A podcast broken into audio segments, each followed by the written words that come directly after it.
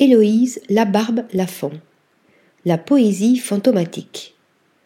Née à Toulouse il y a 28 ans et désormais parisienne, la photographe et plasticienne Héloïse Labarbe Lafont s'est intéressée dès son adolescence à la photographie et plus particulièrement aux techniques de la photographie argentique.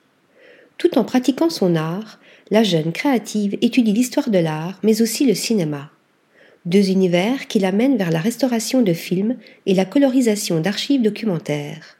Ces expériences, en lien avec les premiers temps du cinéma et le souvenir sur pellicule, vont à leur tour la mener vers sa propre pratique artistique si unique. En fusionnant photographie et peinture, Héloïse Labarbe Lafont donne vie à des univers profonds et froids, flirtant sans retenue avec le monde fantastique. À la fois images et objets, ses œuvres saisissent des instants figés sur le film argentique noir et blanc. Un film qui est par la suite colorisé à l'aide du pinceau ou de la pulpe de ses doigts. C'est ce même procédé qu'elle a employé pour sa série Fantôme, où elle a coloré un film à la main avec de la peinture à l'huile, laissant apparaître des imperfections comme des empreintes de doigts, mais aussi des bavures, faisant de chaque réalisation une œuvre unique.